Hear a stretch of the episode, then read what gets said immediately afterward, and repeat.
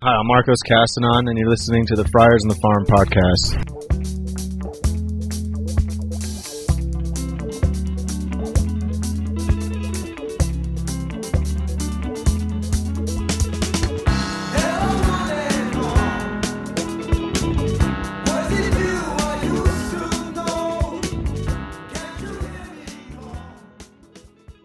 Welcome to Friars on the Farm podcast. I'm Donovan, and with me is Roy. How how are you doing with the uh, trade deadline hangover? How are you I- feeling? Yeah, I, it's been a few days, and uh, I am back to normal. Um, it is sad because um, you know we get to know these guys and we talk about them. We want them to play for the Padres. We want them to be impact players uh, for our team, uh, and then they get traded away. But there's only so much, so many guys can fit on that roster. You know, we said there's a couple years back when they when they did all the trades last year for all the pitching.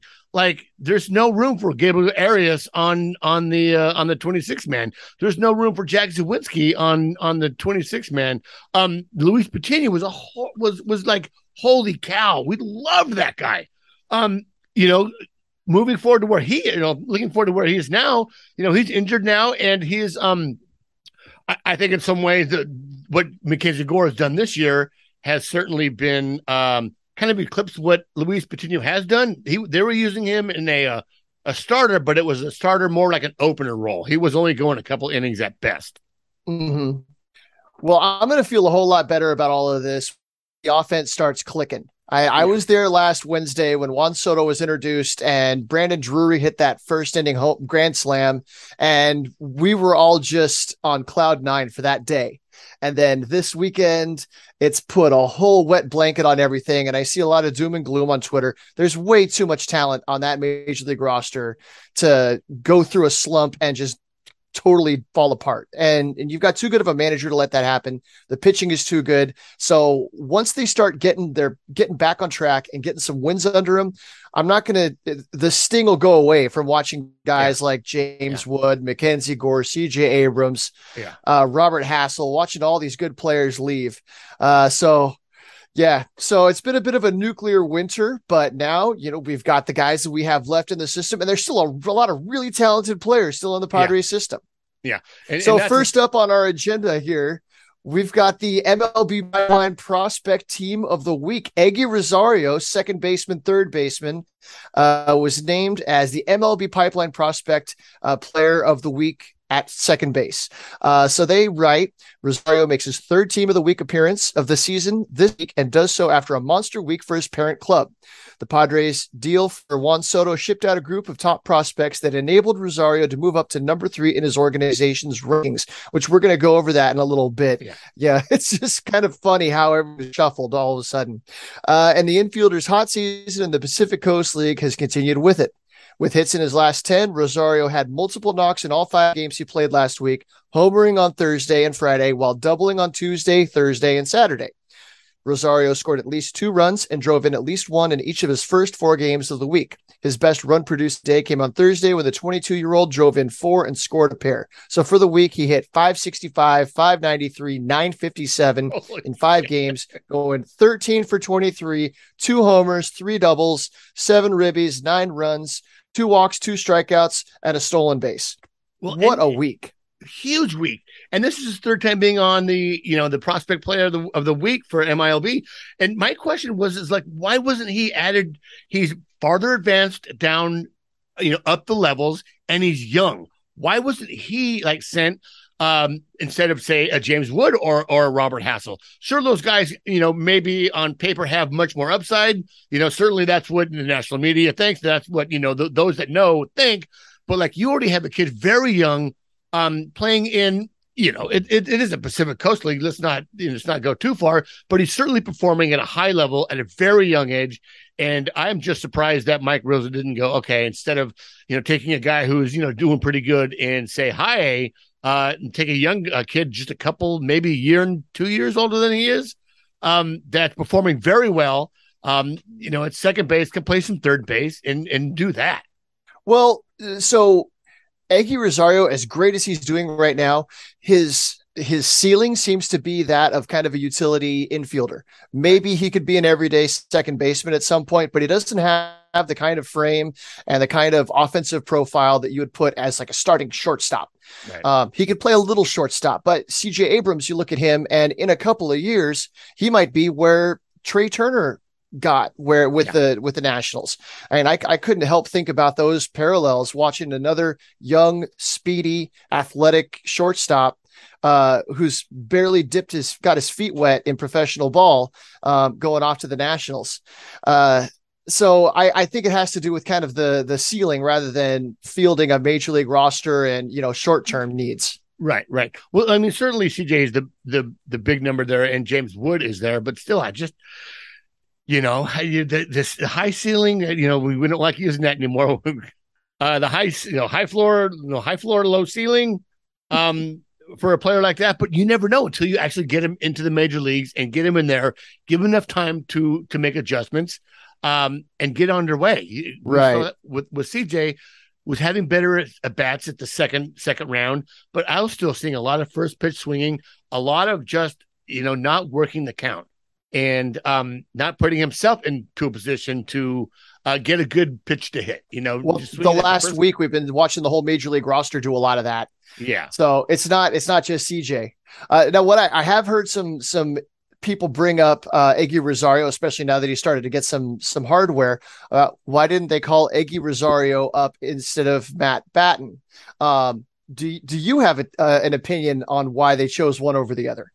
Well, not that we want to disclose publicly, but certainly Matthew Batten has been in the system longer, has really has shown some maturity and has been in this, you know, has kind of hit in AAA a lot longer and has a longer track record in AAA where um where you he's earned it.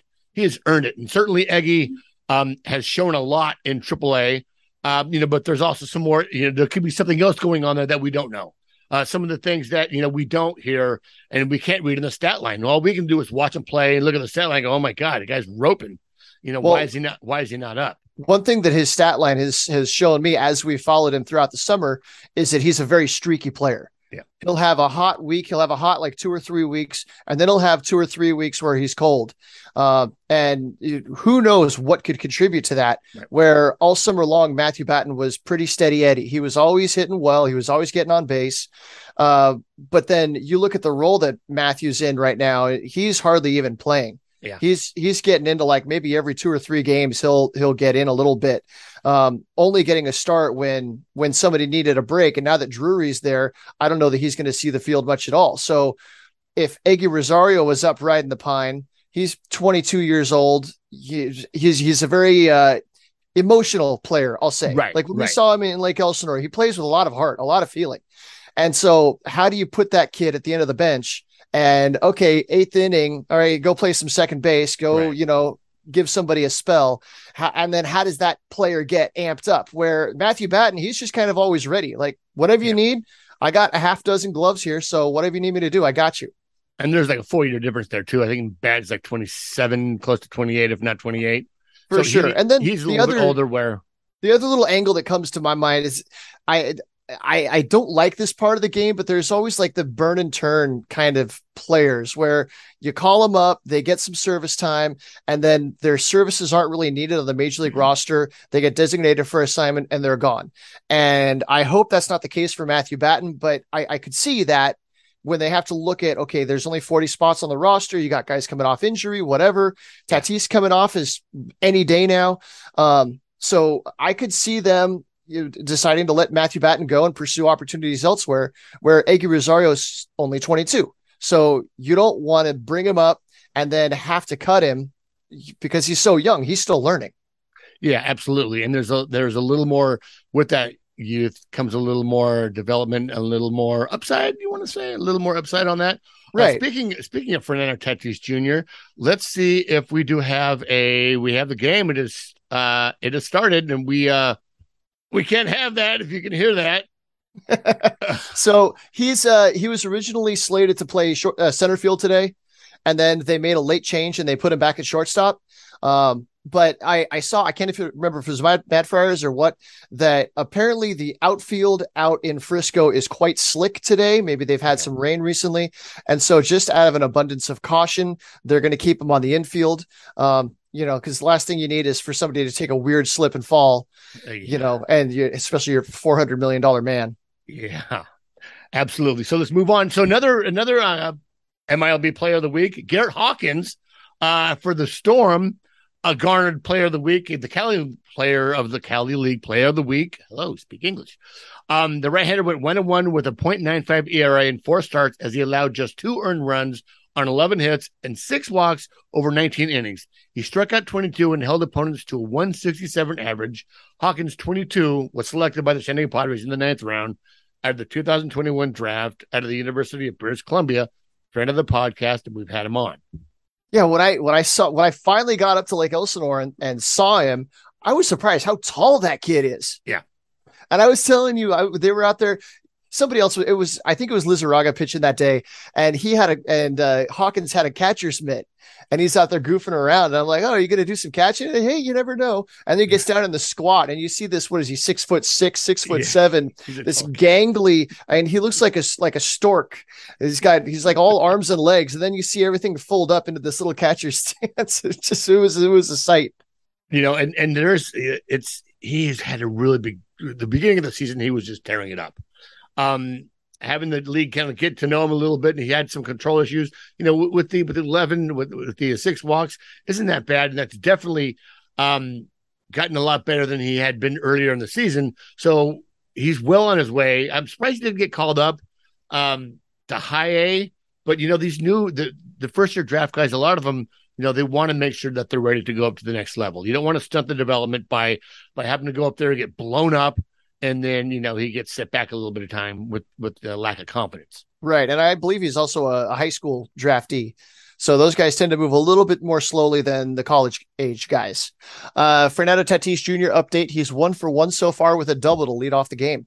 hey how about that someone's hitting for power or no someone's hitting extra bases Hey, put Call the ball in up. play hard. call him up um okay so with that you know that's that's pretty good one week with two minor league players in uh you know minor league player of the week also in that list from Cali League would have been James Wood, but he is no longer with the organization, and uh, he was just tearing the cover off the ball with the Storm before he was traded. So they did their due diligence and grabbed him.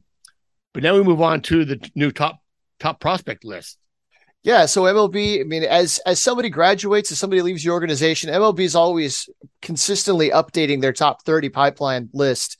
Um, and I thought it was just interesting after you know, what was it, six or eight guys that got traded away over the Yeah. deadline. Um, and they were all the cream of the crop, really, when you think about it. Uh, but there's a lot of really good players left. So I just kind of wanted to run down the list and see some some old names and some new names. Um, Yeah. So Jackson Merrill slides up to number two. Uh, Luis Campusano is now number one on their top prospect list. Eguy Rosario at three. Uh, Joshua Mears moves up to five. Um, he's back in high A, and after one rough game, he's just started hitting the cover off the ball again. Yeah. still striking out a fair amount, but I mean the power, he's getting to it again. Uh, and Samuel Zavala just got the promotion up to uh, Lake Elsinore. He's El number six on the list. Yeah, El Tiburon. He's pretty. He's very active on Twitter. Uh, he's very proud of his accomplishments, and he should be. He just hit his first home run in affiliated ball the other day. Yes. So I'm excited to get up next time they're home. Maybe we'll uh, get a chance to get up to Lake Elsinore because I want to see Samuel Zavala in person. Sounds like a pretty exciting young guy. Yeah, so you get Victor Liz, uh, Lizarraga, uh, you know, high end number seven, Korry Howell, Kevin Kopps, uh, Reggie Lawson, who, um, you know, uh, who's who uh, should be higher, but you know, after going through Tommy John surgery, has kind of bounced down and through a little bit of a struggles. The um, these past few games, um, you know, he's sixth or at ten, the top ten. That's that's not bad. Right. Certainly expect that to go up as uh, next season comes into uh, into play. You know, Brandon Yeah. Valenzuela at twelve. Uh, Jagger Haynes, who has yet to see anything above rookie ball. I'm not even sure we've really seen much of him in rookie ball. He's at you know he's at 13, so they must think very highly of him um, to have him Yeah. up there. at- So that's what, such what stands out to me. You got guys like Daniel Montesinos at 15 right next to him. They're both rookie ball. Haven't really seen a whole lot out of them, but that says something that, that their their skill set is what Yeah. speaks to them getting that high. Uh, Jay Groome is a new addition to the Padres organization. He comes in at number 11. He's the guy that came over in the Eric Hosmer trade from Boston. Six foot six, 262 pound lefty. Uh, started for Chihuahuas, I think Yeah. yesterday. Watched- He's a watched a couple innings huge, of that guy. huge man. Yeah. He's a big boy. He's a big boy. You know, Efrain Contreras, uh, even go down south. And here's what we haven't talked about a lot lately is, is Tirso Ornelas. And even, you know, where's where's Jorge Ona on this? So, you know, Jorge's stock has certainly dropped uh, at least. Yeah, he's off the list completely. He's off. Oh, you know what? He might have graduated due to service time. Oh, okay. All right. Yeah, you spend a year on the uh, major league um, the major league injured list, you still uh, accumulate service time, and that might have bumped him off the list. But he's been struggling too, so I don't know if he's really if prospect is is attached to his name because most of the guys we're seeing here are in their young in their early twenties. I mean, you've got Ray Kerr and Matthew Batten at age twenty seven, at nineteen and twenty. They're kind of the exception to that rule, uh, but most of these kids on here are 20, 23, 22 years old. Yeah, absolutely, and uh, you know, so it's. uh and Lucas Dunn, number 30, is is fantastic. I'm a big Lucas Dunn fan. I've watched him play a lot of baseball. Um, I think he has a lot of a lot more upside than than uh than they think. Um, he will certainly get better as he moves up, I think. Okay. Well, and somebody in that same kind of bucket is Marcos Castañon, yeah. who's had a really good showing so far. And both of those guys are just, you know, air quotes, ball players. Like you can put them anywhere around the infield and they're going to get the job done. Yeah, they understand situational hitting. They're smart base runners, um, and they're just going to get get dirty and get the job done. Yeah, call those guys hardball. Right, hardball right. players for sure. So moving on to transaction, there's been a lot, a lot of movement, tons of movement. We don't want to go through all of it because it's kind of a lot. Uh, some of the big stuff is, um, you know, Michael Green, Matt Sparling, uh, Matt Sparling, and though those guys were released and Mason Feole were both were all three released. Um, Noel Vela went up from uh, Fort Wayne up to San Antonio. What else we got here? We got Aaron Northcraft and Travis Bergen were also released. Uh, you know, a lot of released people here. Yeah, th- I think this is something that's right after the draft. You've got to you got to make room for guys. You need to find places on on rosters now that they're limited to the 180 players on domestic rosters, including the complex. You know, there's only so many seats. And it's unfortunate when this time comes around because Sam Keating, he's he was released. He was you know, one of these promising guys. You watch him in Fort Wayne. Everyone he has a good outing. He has a not so good outing. It's like when's this kid going to put it together? Um, and then Mason Feole, friend of the podcast, um, he was hurt. You know, they knew that he was going to need Tommy John surgery when he was drafted. Um, you know, he worked his butt off to come back. He had a little bit of injury issues again. Uh, when he was up, he was inconsistent. Uh, he had a couple of good outings, but for the most yep. part, he was dealing with issues with command and control, which is not uncommon with with Tommy John rehabbers. Um, yeah, but at some point, the organization has to look around and go, okay, which you know, where what crops do we want to water, right. and what crops do we need to just kind of let let go. So, right. you know, best wishes to all these guys that they have a chance to go somewhere else and and find an opportunity elsewhere. Yeah, certainly. And I didn't read where it says the following players were released. So uh, I need to put not, those letters in bold, I, in large bold letters for you. I'm an old man, man. It needs to be highlighted in, you know, in bold. Uh, but the true roster moves, here we go. The Storm received three players from the ACL to help reinforce a lineup that lost the middle of the batting order over the last 24 hours. That was a few days ago. Alfredo Samuel Zavala and Ruben Salinas were in the lineup Wednesday night. Zavala, 18, made his stateside debut this summer and was hitting 345, 412, 621 in 10 games in the desert. Both those guys we were talking about a lot during the AZL um, affiliate, affiliate rundown.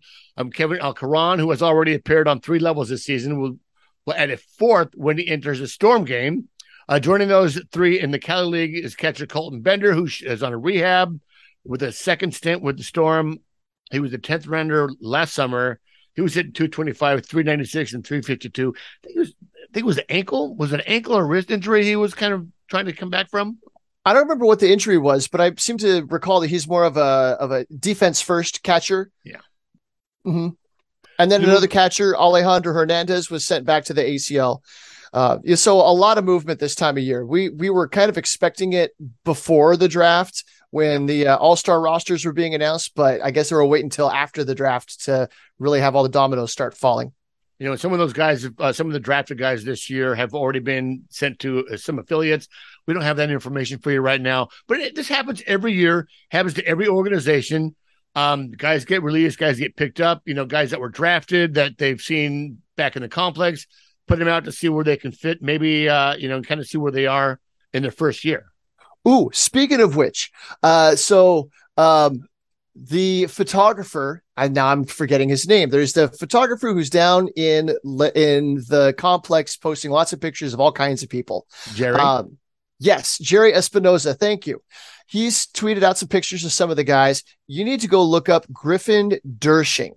He's a draftee out of uh, Oklahoma, University of Oklahoma, and he's a right-handed first baseman. He was picked, I think, in the tenth round. Uh, but he is a he is a massive dude, and he's got this like bright yellow mohawk. Yeah, and it the the first thing I thought of was Brian Bosworth from the Seattle Seahawks back in the eighties. That just like big dude, no one, dude with this stop. white mohawk no one is going to know who Brian Bosworth is. Well, we have a lot of parents listening, so I'm sure they do. I remember watching that guy at Oklahoma State. Uh, Jamelle Holieway was the option quarterback, and then Brian Bosworth was the was the outside linebacker. Just you know, this hulking dude with shocking white hair.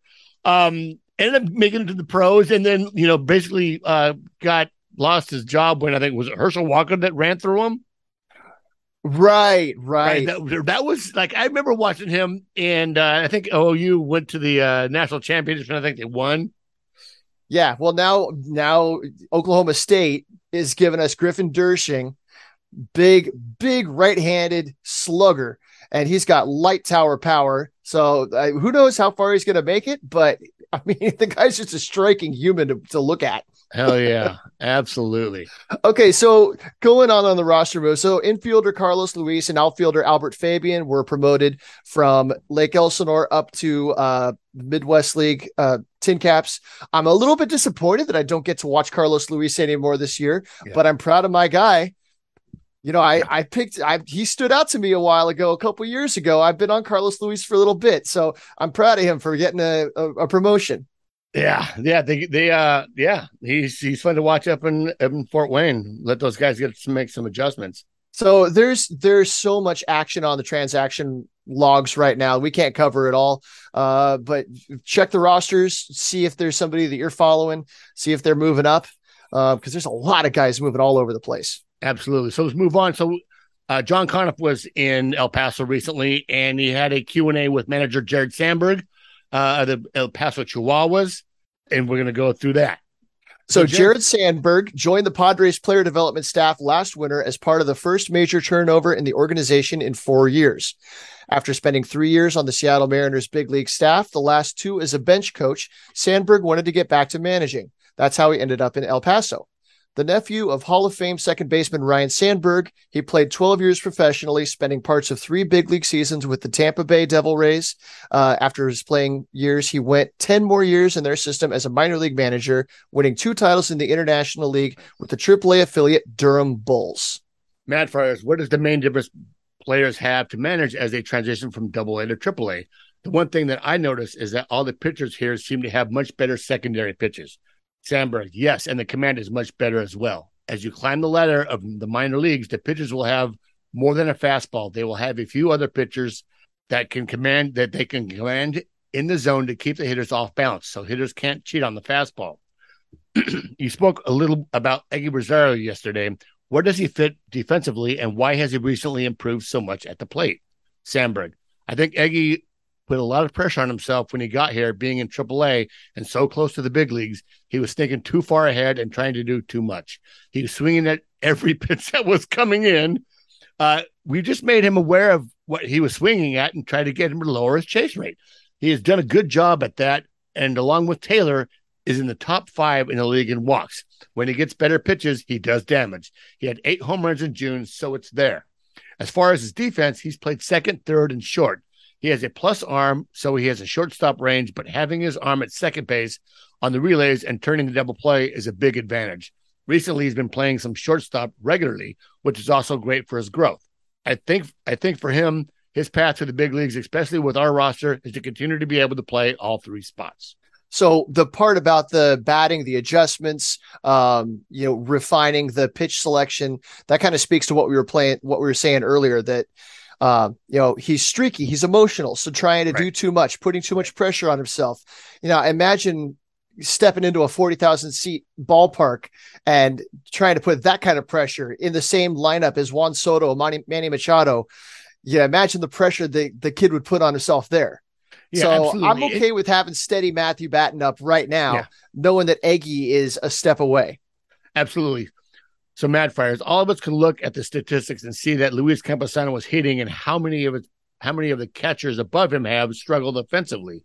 What exactly is the organization looking for from Luis? Sandberg, we talked to him at the beginning of the season about maintaining his receiving skills, blocking and throwing. He's been throwing out a high number of base fielders this year, which has been great. We talked to him about his relationship with the pitchers and how it is has to continue to grow. And he's done a great job with that. He's been running pregame meetings with pitchers, and the work ethic is off the charts. The kid is always in the cage after receiving or hitting. To get to the big leagues, there needs to be a spot for him, and he needs to hit. The pull side ground balls can hurt him, and when he's right, he's good to good at going to right center field, getting the ball in the air. One follow up question. His body shows that Luis works incredibly hard, and catching is the most challenging position on the field.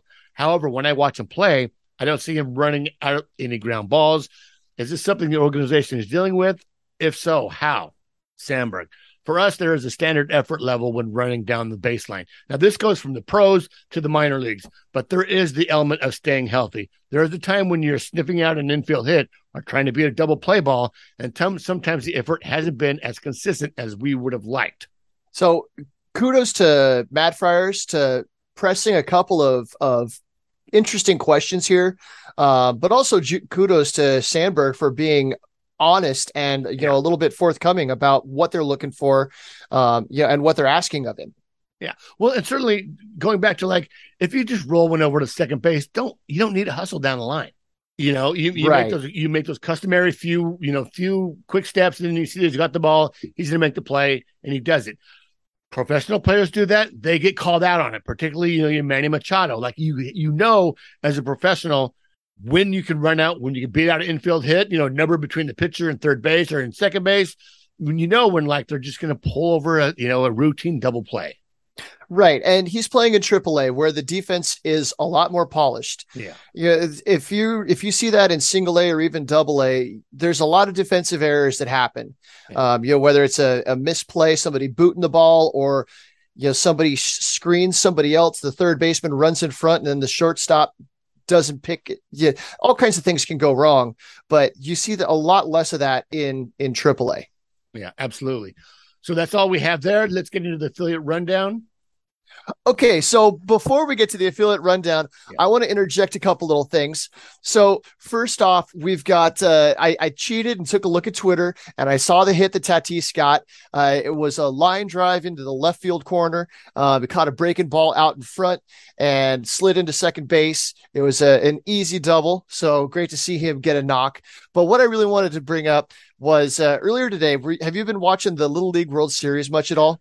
I haven't, but I saw we were talking about right now on Twitter. So a pitch goes up and in, catches the kid in the helmet, and a, a scary looking scene. But the kid was okay, got up, goes to first base.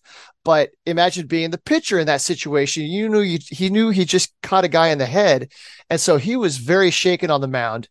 And so the runner leaves first base, comes over, puts his arms around the pitcher, and everybody else comes in and converges, and everybody's just crying. They're showing the people in the stands, and there isn't a dry tear in the house. And the kid's telling the pitcher, You're okay. You're doing right. great. You're doing great. And it's just, it's every parent wants their kid to do the right thing, and that kid did the rightest thing above and beyond. Above and beyond, in, in a got in a you know highly profile setting. Um you, you know that is taught in little league. Like you can teach that but that also was a lot of parenting involved in that decision.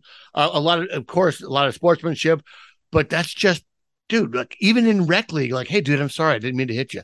Like and and you see it sometimes in in major leagues when guys get hit in the face or they get hit you know wasn't intentional and it was you know maybe in a dangerous spot like the pitcher would go like you okay? You you all right? You know you you you fine there? Um yeah, but you're talking about professionals and they've right. been they've been through these situations right. for the past 10, 15, 20 years of their lives and these kids are 12 years old and I mean this is probably the first time that that pitcher has hit somebody up and high like that. you know, you hit somebody in the shoulder or the back, it's it's one thing, but when you hear the ball crack off the helmet and you see a kid go down in a heap for a few minutes, and that's going to rock anybody. But imagine being a 12 year old kid with the emotions that they feel. That just I, was one of these heartwarming things that uh, gives me the goosebumps. It's like this, you know, there are people in this world that are still okay. Yeah, and they're 12 year old kids playing baseball. Yeah, yeah, there's the future right there. They've got there some good go. parents. So that's a good segue into affiliate rundown and getting to the future. Uh, starting with the AZL, uh, strike one Tuesday, the AZL Padres scored five runs in the 11th uh, inning to even their record to 500 2020. The right fielder Kai Murphy entered the game as a defensive replacement and notched his first two hits of his professional career.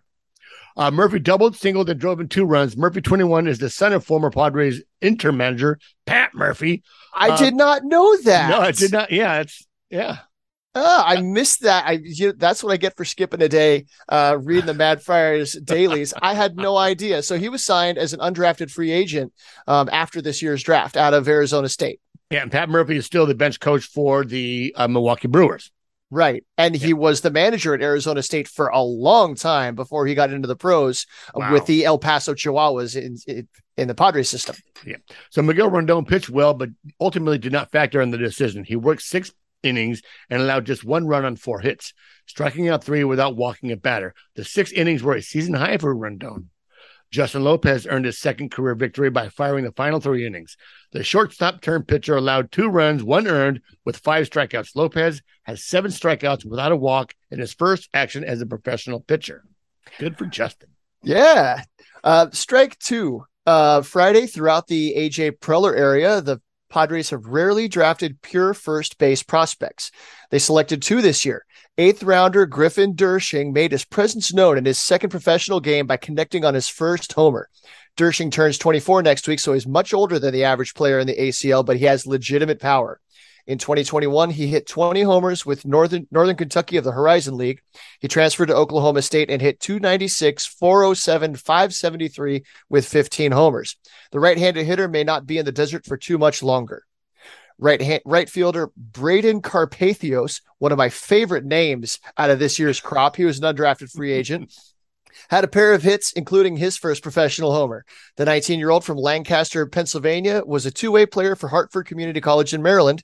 He hit 377 with 10 homers at the plate and had a 4.13 ERA with 47 strikeouts in 32 and two thirds innings before signing. Yeah, Braedon Karpathios, he's got to be Greek. oh, it's got. Got to be. Got to be.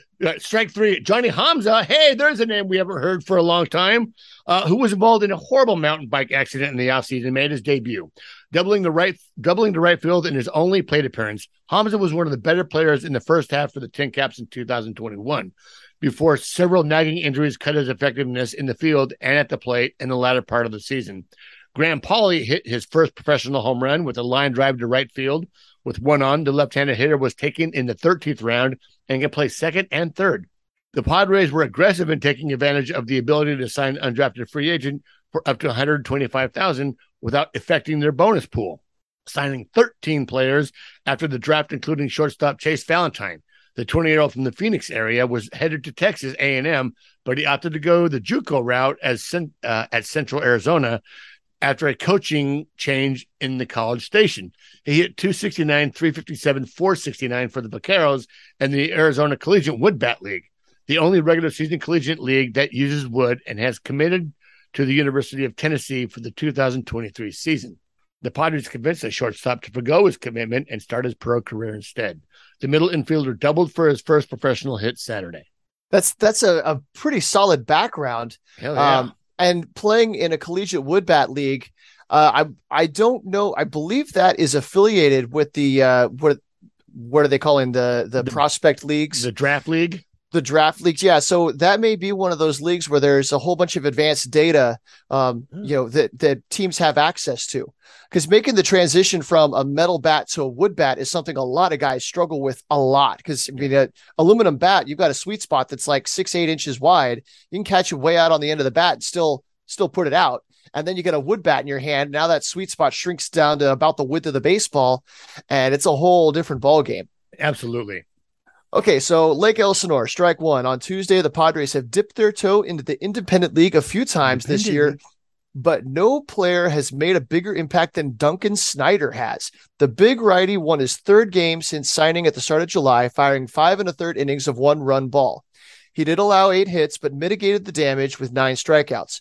In six games, three starts with the Storm, the 24 year old has a 1.57 ERA in 23 innings.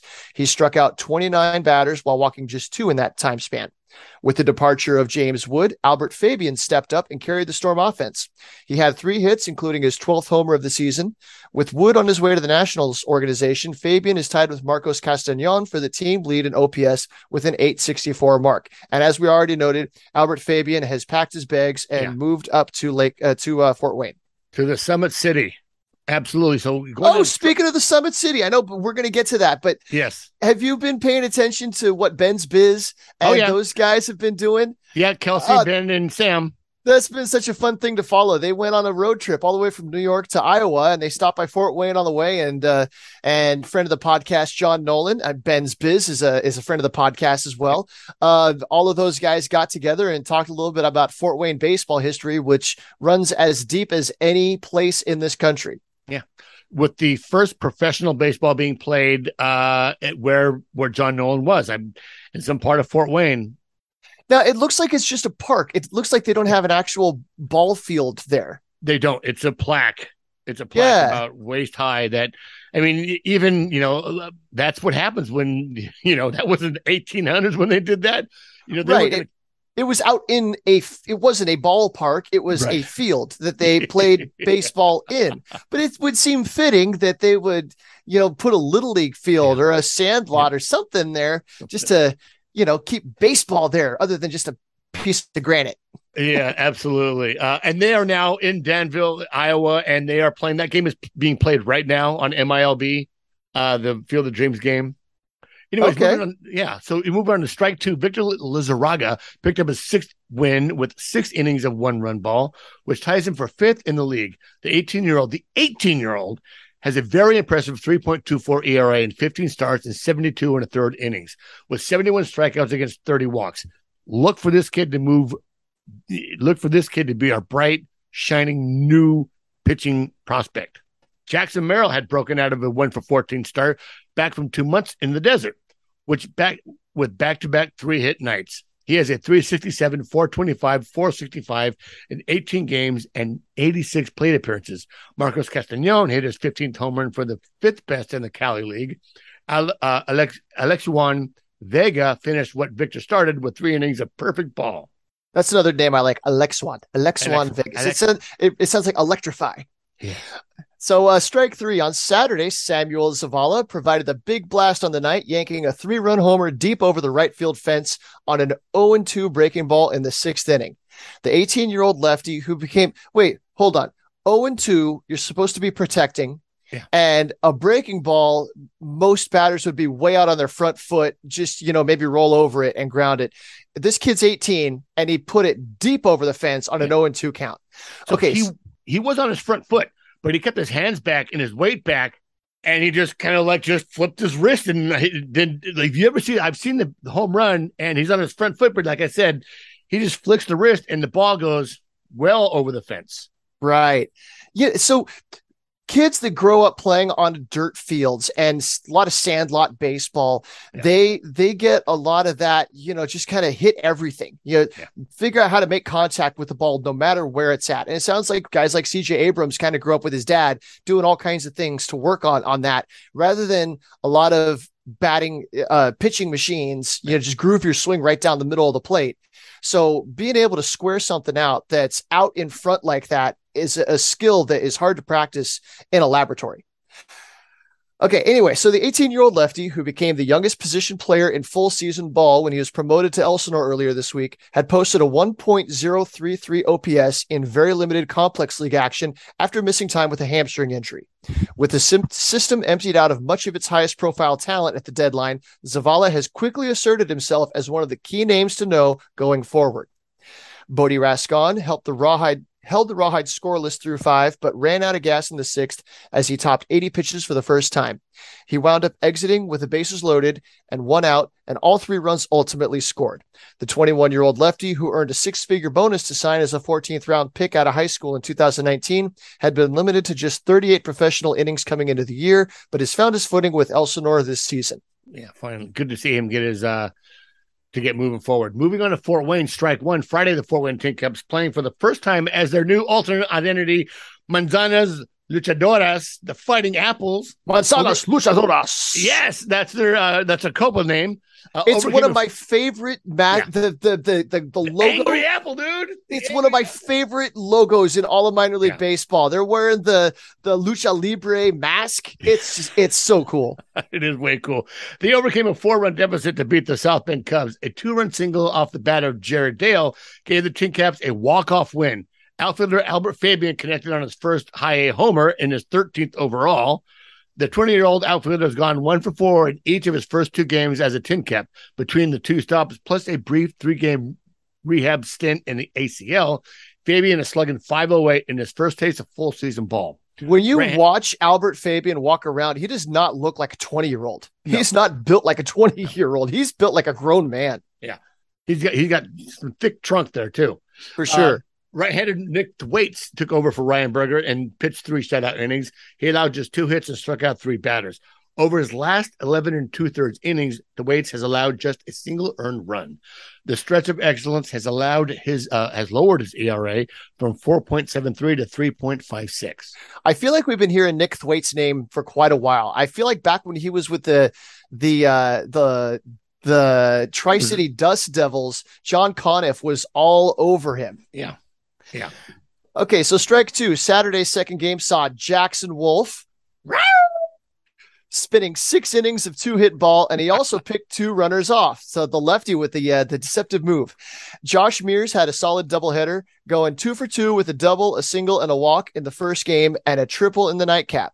He's still striking out plenty with nine strikeouts in his last 31 at bats, but there's plenty there to build on. The winning run came in the third inning when Jared Dale walked and stole second. And with two, Carlos Luis dumped a fly ball in left with Dale running on contact, scored from second. That was with two outs. Thank you. I cut and paste sometimes doesn't work for me. Moving on to strike three on Sunday, the King, the King, eh, Sunday, the Tin Caps faced an absolute flamethrower to start Sunday's rain shortened game. Now, I watched this game, and this kid, Daniel Plasencia, was throwing 100, 101, just throwing seeds. Uh, he had a 93 mile an hour slider, man. He was just he was mowing these guys down, and he ended up striking out the first six batters. Right. This was, is that's the kind of guy that these batters have never seen somebody that no. can throw like that before coming into this game. No, and watching it was more fun to watch that guy pitch than to watch any of our guys trying to trying to catch up to that that high cheese. So was he consistently like in around the zone, or was he yeah, kind of all yeah, over the place? He, he was he was throwing it was a little bit a little bit everywhere, but he was certainly not you know throwing it too far inside. But he was getting these guys to to swing because they just had to load up, and then you throw in a 93 mile an hour slider. It was just it was really it was a sight to see. It was a sight to see, but. Jose Espada put them ahead when he um, had another strong outing. Fort Wayne didn't get their first run until Matt, you know, so Matt Acosta hit a triple in the fourth. Uh, but but because of a strong start by Jose Espada, thank you, Acosta put them ahead when he came across on a sac fly. Espada, twenty five, a little bit older for the for the division or for the level, uh, turned in a strong, sorry, turned in his best outing since signing with the Padres organization last month, striking out nine over five one run innings. The righty originally drafted out of high school in Puerto Rico by the Blue Jays, struck out 55 in four, 42 in the third innings with the Milwaukee Milkmen in the American Association this summer to get another shot at affiliated ball and now has 26 in 18 and a third frames for the Tin Caps. Is that your library voice? If I slow down and read, I can talk. I feel like we haven't heard that voice in a while. No, I just there was I, that one episode where you're like, "Hello, this is Donovan with Friars on the Farm," and I ah. was like, "What alternative reality are we living in right now?" Trying to get people to to turn off the podcast. Oh, well, the if game they've went- stuck with us this far, they're here. The energy that we bring, I feel like, is part I- of what makes know- us endearing to people. You know, lovable doesn't actually make it listenable. Um, but moving on, continue on. The game was back and forth in the middle innings until Fort Wayne broke through with a five run bottom of the sixth, highlighted by RBI singles from third baseman Lucas Dunn and center fielder Joshua Mears, as well as a two RBI double by right fielder Agustin Ruiz. In the eighth inning, the rain came down and didn't stop, and it was called uh, with the Cubs had the tying run on first base. So um, they they snuck out a win there, but it was just fun to watch that Daniel Placencia man just absolutely bring it. So it, it- they had the runner on first base. It's the eighth inning, and the umpires called it for rain. It makes me think of that classic Norman Rockwell painting, where the the manager is standing there at home plate um, arguing, and you got one guy pointing at the sky. And there's like one is it the one drip of rain? Is that what it was? Is it Uh-huh, the drip of something like that. and it was a real situation. They were able to trace that, that back to an actual game where that that happened. Um, so San Antonio, uh, little Tatis update. He's one for two so far, or he's one for one with a walk, and he's scored both times he got on base at this point in the game. Uh, the uh, San Antonio is up four to two right now. Okay, so San Antonio, strike one. Uh, Wednesday, April 13th, 2019 was the last time right-hander Henry Henry threw at least four innings in an outing. Henry, who has almost solely been used in one to two inning relief stints, made just his third start since 2018 and made the most of it. Henry was topping out at 98 miles an hour, but more impressively was attacking hitters and maintaining command throughout his start. Henry has the talent to be a stalwart in the bullpen, but it has always been about finding enough command. In his last two outings prior to Wednesday, he walked 10. This time he walked one. Uh, so he went four to third innings in his outing on Wednesday. Uh, catcher Juan Fernandez, who has been killing it lately. Yeah, Uh. Juan Fernandez, who recently started playing third base and second base to garner more playing time, legged out his first triple of the year as part of a perfect night. Fernandez is quickly rebounding after a tough July. After only getting five RBI in all of July, Fernandez already has four in two August games. Uh, Ripken Reyes collected a multi hit game with a double. After a tough month of May that saw him only hit 167, the USD grad finished July hitting 293, and he's already three for seven in August. Right there, that that right there is why you don't scat, you don't scout the stat line. You don't just look at what somebody's done for the whole season. That doesn't tell the whole story. right. Maybe there was a nagging injury he was working through. Maybe there's an adjustment that he made. So you look at what have they done lately? What have they done over the last month, six weeks, two months? That's what's going to earn these guys a promotion. Um, because the people that are making these decisions, they're not just looking at baseball reference, pulling up, oh, well, you know, he's hitting 240 on the season. They see, oh, for the last month, he's hitting 300. It's a Yeah. whole different story. Yeah, you know, in before the game, we're working on this, we're working on this, we're working on that, we're having to do this, and it takes time for any development, anything that you're working on to kind of, you know, it takes time for it to to click and to start actually working. Um, so develop, you know, scouting the stat line isn't exactly, uh, you know, what we do here on Friars on the Farm. We go to Uh, unless we- it's Fernando Tatis Jr. in a in a rehab game, because then I'm statting everything. I'm scouting everything I can find. Right, right. Oh, oh, did he, did he, is he okay there? Is he all right? Anyways, moving on to strike two. Friday, the Missions lost at home to Wichita. The winning run scored in the ninth inning on a bunt single and a throwing error by third baseman Juan Fernandez. Woof. Oh, I know, was we just just him so- up. No, we just you know, but then again, you, that's just one play in all of um all of the league. You know, it's Well, and he's not a third baseman; he's a catcher. right. It's it's just four games out of 163. It's Maybe when he feels a ground ball, he should like drop to a squat and then jump up and throw down to first base. Maybe he'd be more accurate that way. you just didn't catch my uh my Jesse my Jesse Agler reference. Oh, okay. Yes, Mad Dog. It's only three games out of 163. Oh, I did. Yeah, I didn't listen to that. I can't. I I can't do Mad Dog. I'm Yeah. sorry. I know Jesse likes the guy. I just I can't listen to that guy. I sometimes feel like I'm the Mad Dog of podcasting. I just anyways, Um, going on. Um, I I should reserve my comment because We're trying to stay. no, you, your your spouse is from New York and she has quite a bit of energy and she can speak very quickly and she's very opinionated. Okay, thank God she doesn't listen to this podcast. If she heard you say that, she would be all over you. Dude, I bet she all... could do a really good Chris Russo uh, impersonation. That's all I'm saying. Yeah, she no, she absolutely could. So final score that 1-0 San Antonio um, was final score 1-0. San Antonio's offense struggled, but righty Brandon Komar certainly deserved a better fate. Komar pitched six shutout innings and allowed just three hits. He walked three and struck out five. The 23 year old threw the ball well in Fort Wayne this year as a multi inning reliever, but has been mostly a starter upon his promotion to San Antonio. Over his last 16 and two thirds innings, Komar has a 2.81 ERA. Now he has really struggled. Like it's taken him a while to kind of find his feet there in double A. And just because you do well in one level and you move up, you know, does not absolutely mean he's going to do well in the next. And sometimes they don't even get out of one level once they reach it. But certainly having him, you know, starting to kind of figure some things out just means you have to get used to a higher level of play. You For sure. To, you almost have to kind of reinvent yourself and continue to continue to sharpen what you already have, the tools that you have. Well, and there's something something in the air in Fort Wayne this year. I, it, yeah, they had the two no hitters, but overall, pitching's been pretty darn rough in Fort Wayne. Yeah. So it's it's I I'm sure it's a tough league to pitch in. It's the it's the Texas League. It's a tough park to pitch in. Yeah. Uh, but beyond that, something something is in the air that's just you know made it a rough year for the pitchers in in Fort Wayne in uh, San Antonio this year. Absolutely, Kevin Kopps took over for Komar and pitched well again. He recorded four outs, three of them via the strikeout. Since the beginning of July, the 25 year old has a 1.28 ERA in 14 innings. More importantly, he's done a much better uh, job of limiting the walks. In June, Kopps walked nine batters in nine and a third innings, but overall, last four, over the last 14 innings, he's walked just four.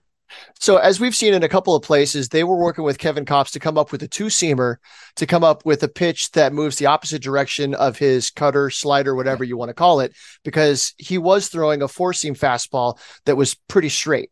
And he was having a hard time locating that slider for strikes. So this suggests to me that he he must be locating that slider a little bit better, but then also that if he's working the two seamer into it, maybe it's playing off the off the yeah. you know you get something moving on the on the opposite plane. Um yeah whatever's going on it's working. Uh right. fernando tatis jr worked another walk. So now he's he's got two walks and a double on the game. Uh, so on strike three sunday despite fernando tatis presence in the lineup san antonio's offense was listless failing to score until a ninth inning single by kelvin Melean sent the game to extra innings. Kind of like the padres you yeah. bring juan soto in and then all the bats fall fall dead. Silence so after Wichita plated the Manfred man in the 10th, uh, the missions couldn't convert on the opportunity. Tatis went over 3 with two groundouts and a soft fly ball to center as he played five innings at shortstop in his second rehab game with the missions. The organization's plan when the missions head off head to Frisco after uh, Monday's off day is unclear. Well, now we know he he went with the team. He's with them in Frisco. Uh, Webster Rivas drew a walk to extend his on base streak that began uh, in his first game for San Antonio to 25 games. Woo. And he's not somebody known for offense. He's right. not somebody who drew a lot of walks in the past. He's not somebody who got a lot of hits in the past. So good for him for uh, for getting on track. Um, Nolan Watson struck out five over five shutout innings. The 25 year old righty signed as a minor league free agent last winter has allowed just two earned runs over 15 innings in his last three starts, dropping his ERA on the year to 5.08. Absolutely. So going back to uh, you know, going back to Fernando and I had oh the oh the, the Manfred after playing the Manfred man in the tenth. It sounds like it might have been David J that wrote this, which reminds me to tell everyone here that a lot of this content comes from Mad Friars. Over ninety percent of it of the affiliate rundown does come from Mad Friars.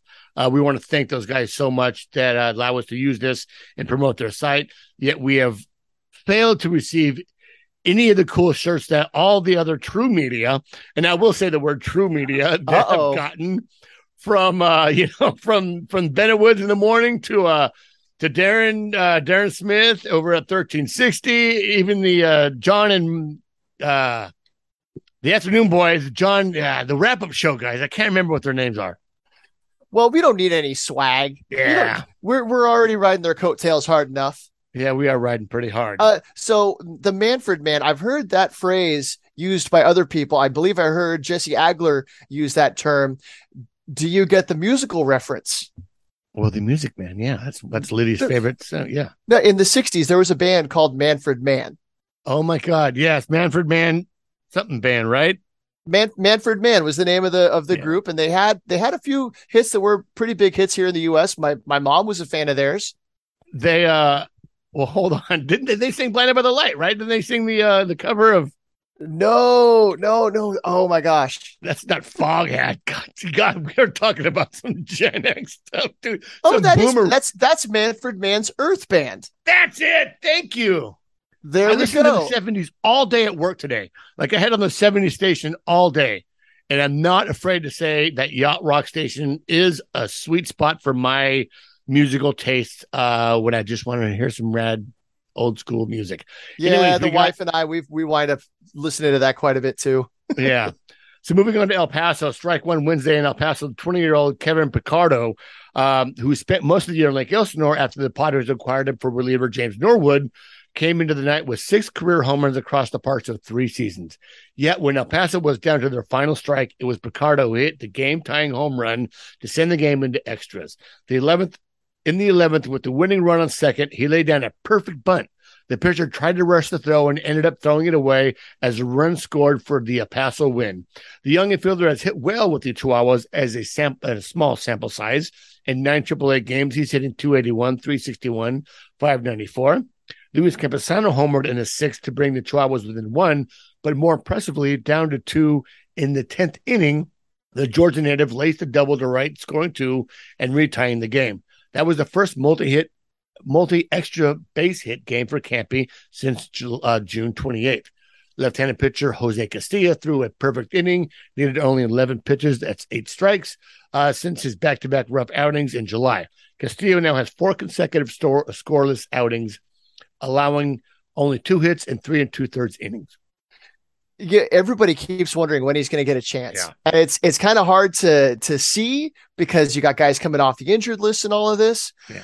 Uh I, I really hope we get to see him up. Okay, so strike two. On Thursday, Eguy Rosario hit a two-run home run in the bottom of the 12th inning Thursday to give the El Paso Chihuahuas a 10 to 9 win over the Albuquerque Isotopes. It was the Chihuahuas' third straight win and their second straight extra inning walk-off win. Rosario also had his league leading 30th double and four RBIs for the win. El Paso third baseman Connor Hollis went two for five with an RBI in his first AAA game. Uh, Chihuahua's leadoff hitter Jose Azocar went four for seven with a home run and two RBIs.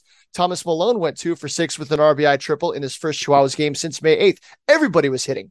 Yeah. Uh, Thursday was El Paso's eighth walk-off win of the season. It was the third 12-inning game, which tied the Chihuahuas' season high for longest game by innings.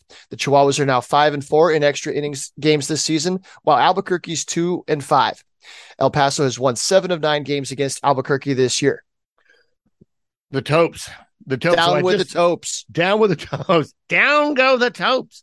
Um, I, I just spent about uh 45 minutes trying to get my camera to connect to my phone uh, for some reason. And uh, the, the woman on uh, from Can- Canon, I think her name was Gwen, uh, just, we just, it, uh, she was amazing. And uh, I was amazing for not giving up, but just, she was in Albuquerque. And I'm like, oh, well, the reason why I take photos is I go up to Beer Beer. I got a podcast for Beer Beer.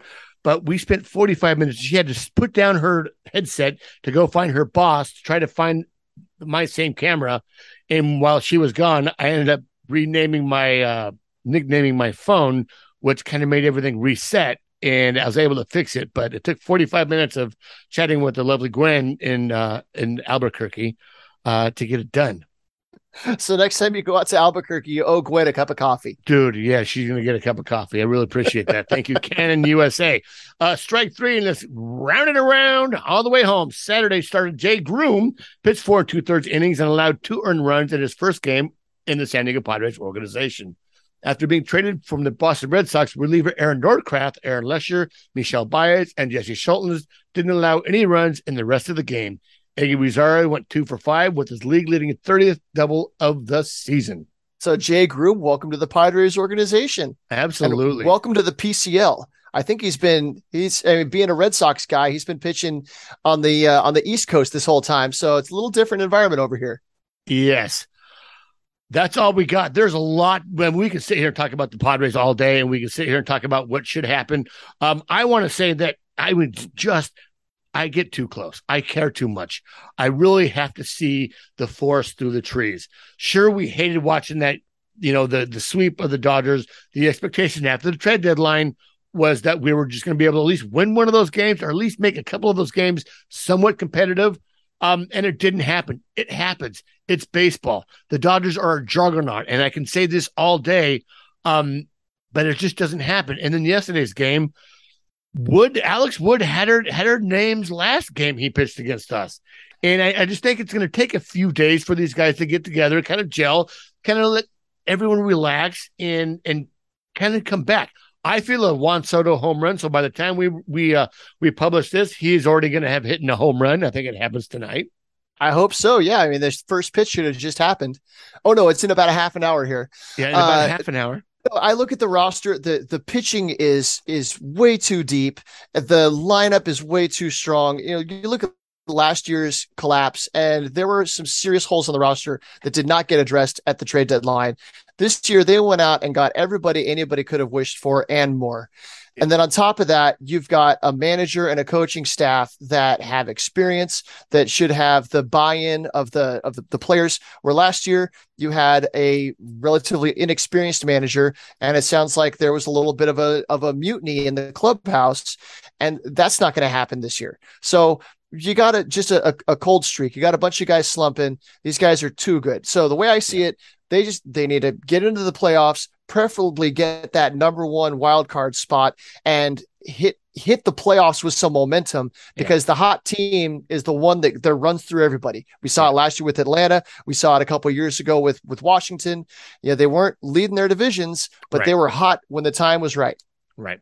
Absolutely. And that wild card, um, teams win the wild card. Teams have won the World Series. Absolutely.